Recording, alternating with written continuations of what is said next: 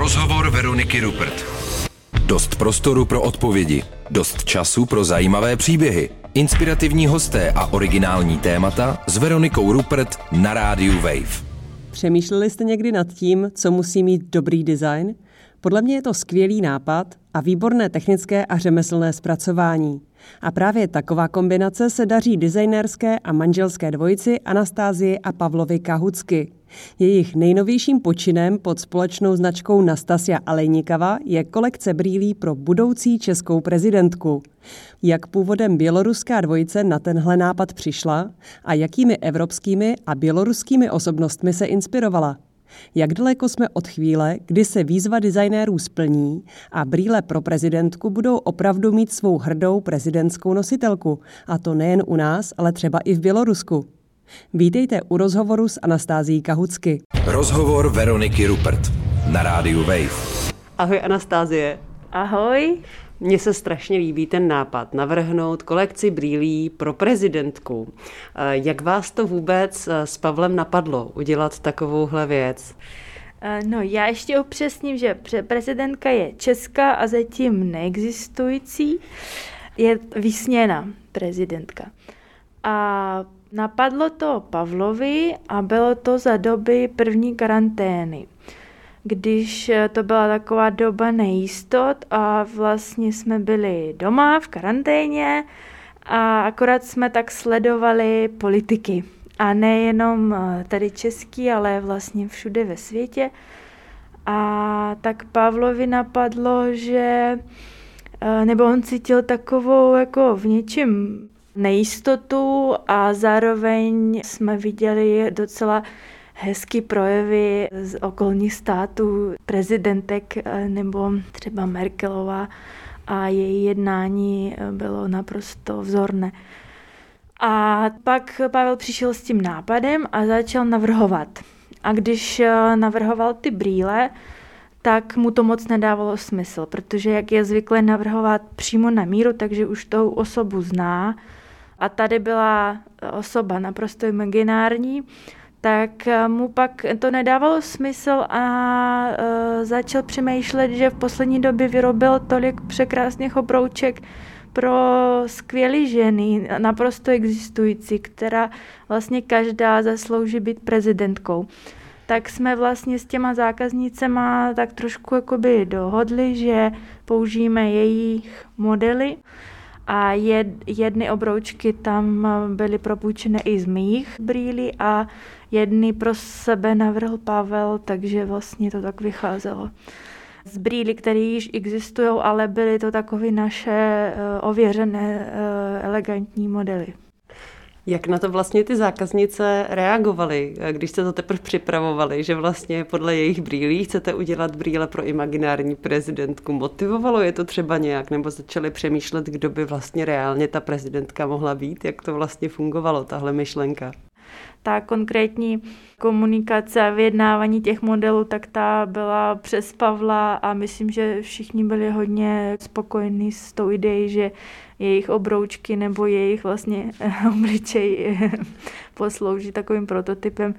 Nebo myslím, že jedna ze žen tak je i doktorantka politologie, takže myslím, že to bylo hodně pěkně přijato. Ty jsi zmínila třeba Angelu Merkel, německou kancléřku, byla pro vás třeba inspirativní v tom pozitivním smyslu, třeba taky Zuzana Čaputová, slovenská prezidentka? Určitě to byl takový protipol, že prostě řada politiků reagovalo hrozně zvláštně, řada politiků reagovalo adekvátně až skvěle a dobře, že podporovalo nějakou takový jako zdravý rozum a vlastně jednali v první řadě s epidemiology a nebo s vědcema a jednali se podle krizového štábu, ne podle nějakých nejasných informací a nebo podle svý výhody, takže i protože jsme původem z Běloruska, teď je vidět, jak pandemie ovlivnila i tam tu politiku tak, že to naprosto povzbudilo revoluci aspoň z poloviny, takže je to důležité. Jak jsi zmínila, vy vlastně pocházíte z Běloruska, ale už dlouho žijete tady v Česku. Určitě ale sledujete, co se tam děje. Já jsem si říkala, jestli si právě myslela i na ty ženy, které vlastně se staly do velké míry vůdčími nebo důležitými osobnostmi v tom, co se děje v současném Bělorusku. Jestli si třeba taky nemyslela na nějakou budoucí běloruskou prezidentku, která bys navrhla brýle. No právě to byla naprosto náhoda, že v momentě, když konkrétně Svetlana Tichanovská byla ta druhá protikandidátka, tak ty naše brýle byly už vyrobené, takže jsme vlastně o tom nemohli vědět ani tušit. A vůbec, když se vytvořilo ta trojice naprosto skvělých žen, které byly takovou ikonou těch prezidentských voleb, tak to bylo pro nás velice inspirativní a povzbuzující, ale konkrétně už to nemělo nic společného s tou kolekcí, protože ta už byla ve finálním provedení. Jak se vlastně díváš na to, co se děje v tvojí rodné zemi? Myslíš, že tam opravdu teď nějaká šance na změnu, a nebo to vidíš spíš skepticky? Já už vidím, že ta změna proběhla, je nevratná. Už to přeplulo přes nějaký bod, kdy návrat není. Ale jak to dopadne, to neví naprosto nikdo. To sleduju denně a zatím ta situace je velice špatná. Ale to neznamená, že to nemá pozitivní směr. Rozhovor Veroniky Rupert na Rádiu Wave. Na Rádiu Wave vás zdraví Veronika Rupert. Posloucháte rozhovor, ke kterému jsem pozvala původem běloruskou designérku Anastázii Kahucky. Bavíme se o nejnovější kolekci brýlí, kterou Anastázie s manželem Pavlem navrhla pro budoucí českou prezidentku. Jak daleko je designérská fantazie od reality? Napište mi, co si o tom myslíte, třeba přes Facebook nebo Instagram Rádia Wave.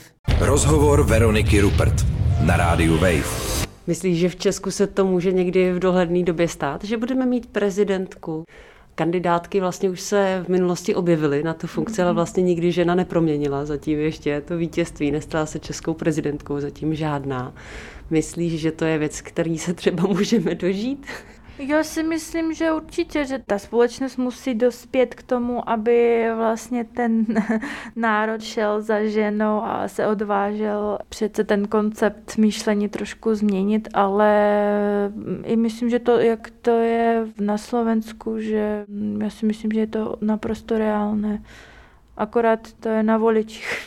Když to převedu na fungování vaší značky, tak vlastně ta značka se jmenuje Nastasia Alejnikava, což je tvoje jméno předtím, než ses vdala vlastně za tvého kolegu a také partnera Pavla Kahuckého. Jak to funguje u vás? Tam vlastně také to ženské jméno jde jako první, vlastně jsi taková prezidentka nebo zakladatelka té značky, ale přitom Pavel je strašně zásadní pro fungování té značky. Jak to vlastně u vás funguje? No tak to se vyvíjelo hodně přirozeně, protože já jsem pod svým dívčím jménem fungovala v podstatě od začátku ještě na škole, na Umbrum. A i když jsem se vdala, tak to jméno jsem neměnila. Pavel v fungování mé značky vždycky existoval, i kdyby ne konkrétně. Vše, co se týče práce, jsme probírali společně. A potom, když jsem v roce 2013 diplomovala z kolekce brýlí moje optika, tak pak už jsem byla taková rozpůlena na ty dva směry, že už jsem byla v brýlích, jako jsem nahmátla něco, co mě strašně bavilo a byl v tom velký potenciál, ale zároveň šperk už fungoval a neměla jsem tu odvahu prostě to zahodit a jít jenom za brýlem a neměla jsem to ani potřebu. Mě jakoby na šperku nic nevadilo tak, abych to opustila a přišla do brýlí. Ale nešlo ty dvě věci skloubit a táhnout, dá se říct, takhle jakoby na zádech mých. A pak přišla taková jakoby životní situace, kdy já už jsem to fyzicky nezvládala, ještě přišla nějaká vážná nemoc. Zhruba 2 roky jsem tápala v takových technických problémech a nevyřešila jsem to ani za ty 2 roky. A řekla jsem vyloženě v kuchyni, že už to stačilo, já jsem prostě tady tomu neschopna, takže to musím odříznout, že s brýlema končím. Na což Pavel hned řekl, proč? Že to můžu třeba převzít, nebo že můžeme to nějak ještě jako oživit. A v ten moment, když on tam do toho přišel už jako sám se svým chlapským jakoby pohledem na technické problémy a už vlastně ta zodpovědnost na něj byla zcela, takže tu věc naprosto posunul, pohnul se s tím rychle a v jeden moment jsem tam byla naprosto zbytečná, ale furt psali jakoby všichni mě a jsme rodina, tak nebyl žádný důvod, proč to přejmenovat, nebo... A pak přišla situace, že jsem si počeštěla jméno a i vzala jsem Pavlovo příjmení, takže jsme si vstali vlastně manžel Kahucky a mě to i dávalo smysl, že vlastně moje dívčí jméno v podstatě zůstane v té značce, takže já ho taky neopouštím, ale akorát prostě žije s jiným životem. Takže teď vlastně tvoříte společně a pod značkou Nastasia Alejnikava vznikají jak brýle, tak šperky. Povedlo se vám to vlastně propojit a s oběma jste dost úspěšní. Získali jste řadu prestižních ocenění, mimo jiné například jste byli ocenění Czech Grand Design a to ne jednou, takže se vám opravdu daří. Ty jsi ale zmínila období, které bylo dost těžké, ve kterém jsme se také potkali. Ty jsi překonala velmi vážnou nemoc. Jaké to pro tebe je, jaké to pro tebe bylo, s jakou nemocí jsi bojovala a co si myslíš, že ti pomohlo? To bylo vlastně před 4 lety, že jsem náhle zjistila, že mám rakovinu prsou. Bylo to i těsně před design blokem. Já si pamatuju ještě na takový vtipný rozhovor u doktorky, která mi říkala, že za 10 dnů máte rezervovaný operační sál a já jsem se ptala, ale já mám výstavu a potřebuju, jestli to můžeme odsunout. Ona na mě se podívala jako na prostého blázna, pak jsem se začala ptát, tak dobře, jdu na operace, co potom, třeba jak budu fungovat potom. Takže ona mi to vřele doporučila zrušit, zeptala se, jestli ta výstava probíhá každý rok a doporučila mi fakt to zrušit a přihlásit se třeba další rok. Což mi zase Pavel řekl, hele, v klidu, máš na to 10 dnů, ještě před tou operaci to stihneš a potom se to nějak vyřeší. Takže já jsem fakt vlastně měla 10 dnů před tou operaci něco pohnout s prezentaci a opravdu všechno proběhlo vlastně velice dobře a co i ten design blog, tak i ta operace a pak samozřejmě pokročovala docela náročná léčba, ale už to bylo takové, že jsem v podstatě mohla dál pracovat, ale vlastně nějak jsem nepřeháněla a samozřejmě to bylo náročné období, ale bylo to i strašně přínosné období, protože vlastně když tvé okolí najednou zjistí, že bojuješ něčím takovým, tak to je taková indikace, jaký máš vztahy. A já jsem najednou zjistila, že mám strašnou podporu ve všech směrech, že i tam, kde prostě nečekáš, tak všichni mi říkali v pohodě, my za tebe vyřešíme tamto a tamto, jenom jako neřeš nic a já jsem vlastně ve výsledku možná ani nepoužila tolik té pomoci, té nabídky pomoc. Mě naprosto nadchlo to, že vlastně tu možnost mám a jaký lidi mám kolem sebe. Dokonce můžu říct, že vlastně to období v něčem bylo naprosto překrásné a úžasné. I je mi trochu líto, že občas v takovém každodenním životě už na to zapomínám, na ten přitomný okamžik, že prostě opravdu zítra může nebejt a to nemusíš mít rakovinu, to prostě může se stát cokoliv Cenit prostě ten každý okamžik nebo ten každý den je naprosto skvělý pocit, jakoby to mít furt jako v takovém pozadí toho každodenního koloběhu, takže občas se to snažím i teď připomínat, protože už vlastně to mám jakoby tak daleko, že mám pocit, že zase jsem nekonečná, ale byla to velice zajímavá zkušenost, že vlastně mě až někdy děsí, že proč musí stát něco jako tak hroznýho, aby člověk trošku se našel v životě nějaký kvality, které prostě jsou. Byla to taky nejspíš inspirace pro tvoji kolekci šperků Memento Mori. Vzpomeň si na smrt, je to tak? Jo, asi určitě. Dokonce já si pamatuju, že já mám takovej sešitek, který jsem měla vždycky s sebou. A když jsem chodila na ozařování, to bylo neskutečných hodin čekání ve frontě. Myslím, že jeden den bylo 6 hodin ve frontě.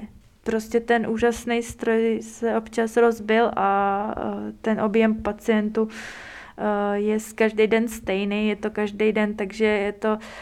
Ale já jsem byla naprosto nějak v pohodě, jsem vždycky měla tam s sebou buď čtení nebo ten sešitek, kde jsem kreslila kolekce. Myslím, že to bude asi z té kolekci, z toho sešitku a ještě tam toho spoustu nakresleného, ale myslím, že jako ta exkluzivita a nápaditost asi není zas tak pěstrá, takže nevím, jestli ten sešitek ještě na něco použiju.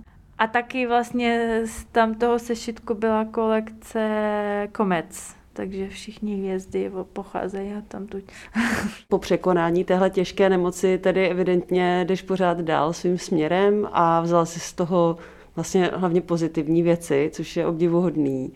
A dokonce jste teď nedávno i založili rodinu, takže do toho jdete naplno. Jak vlastně tohle ta nová změna, to, že teď jsi maminka, že jste maminka a tatínek a zároveň máte spolu značku, tak jak to funguje, jak se vám to daří? Já hlavně děkuju Bohu, že vůbec dítě se nám povedlo, protože po té léčbě to nemuselo vůbec stát.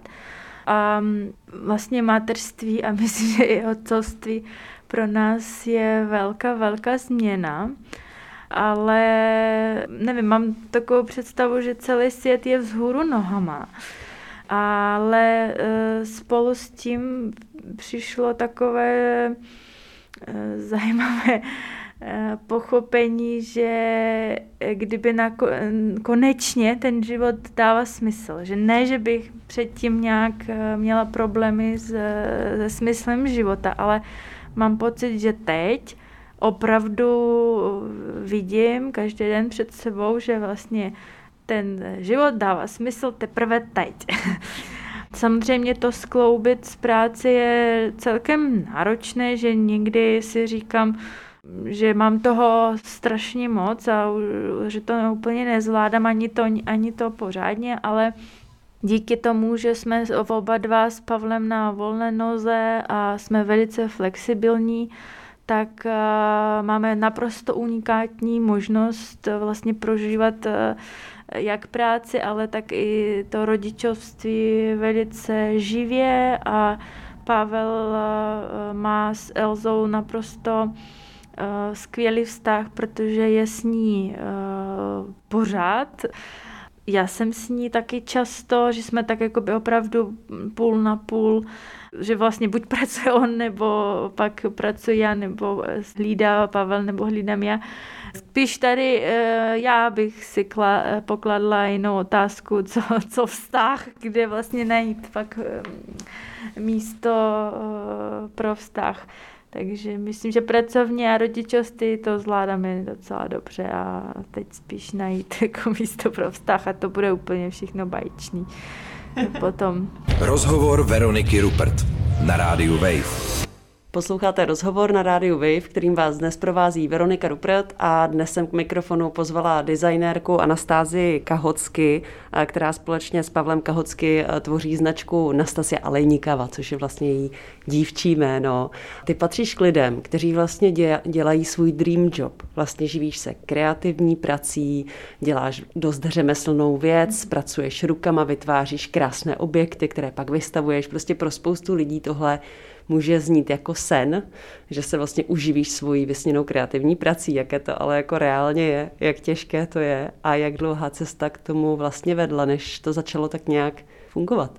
Já jsem měla to štěstí, že vše jsem to měla takové plynulé a nemůžu říct, že jsem někde měla nějaký překážky.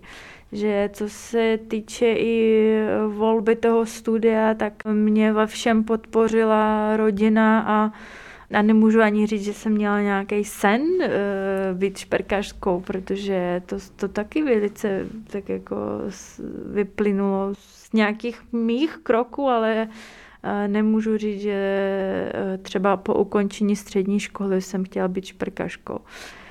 V uměleckém prostředí je to pro ženy tvůrkyně poměrně těžké, když se stanou matkami. Existuje například sdružení Mothers Art Lovers, které podporuje a propojuje umělkyně, matky a snaží se vlastně, aby měly stále nějaké prostředí, možnosti tvořit, i když vlastně to mateřství je pro ně důležité a nechtějí to dítě odbít a samozřejmě mají radost, že jsou matkami, ale zároveň potřebují tvořit.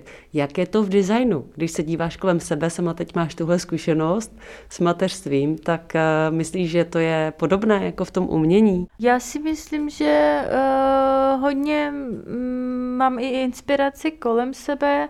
Každá žena může vyřešit podle té situace, jakou má, třeba jestli má babičky, nebo jedna moje spolužačka, kamarádka a taky jsme měli jednu spolupráci Kateřina Jirsova.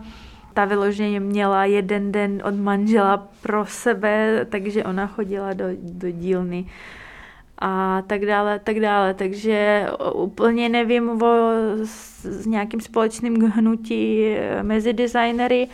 Znám lidi, co si vytvořili komunitní školku a fungují tady, myslím, že dokonce i na Letný v Kamenický. Takže těch možností je hodně a i vlastně třeba i propůjčení nějakých nápadů, jak na to je víc. Ale myslím, že každý tak schopen to vyřešit podle té situace, jakou má doma a to zázemí. Někdo má dílnu třeba doma a je schopen pracovat z domova. Myslím, že je to taky funkční. Vnímáš nějaký společenský tlak třeba na svoji osobu? Vnímáš, že by ti třeba někdo naznačoval, že teď, když seš maminka, tak bys přece neměla se věnovat kariéře a měla by se věnovat hlavně tomu mateřství, anebo vlastně už žiješ v takové bublině sociální, že tohle vlastně vůbec není jako téma? No, mně se to asi úplně nedělo, to si nepřipomenu nic, ale třeba občas zaslechnu vtipný komentáře od mé milované tetičky z Běloruska, která je v podstatě poslední taková starší příbuzná, kterou mám, a že ona občas mi udělala nějaký takový komentář, když jí řeknu, že jsem v dílně, že prostě běž si projít, nebo máš odpočívat, ne, to mně přijde jako prostě lázníš jak můžu odpočívat, když mám tady hromadu práce a nebo taková ta stará ještě představa, že seš na mateřský, takže máš dovolenou a teď máš pohlídání, takže můžeš odpočívat nebo jít po nákupech. Takže tohle si tak jakoby vybavuju, že mě docela pobaví vždycky. Zmiňuješ vlastně starší dámu, tetu, jako člověka, který má vlastně takové konzervativnější představy o rodině a o mateřství z Běloruska.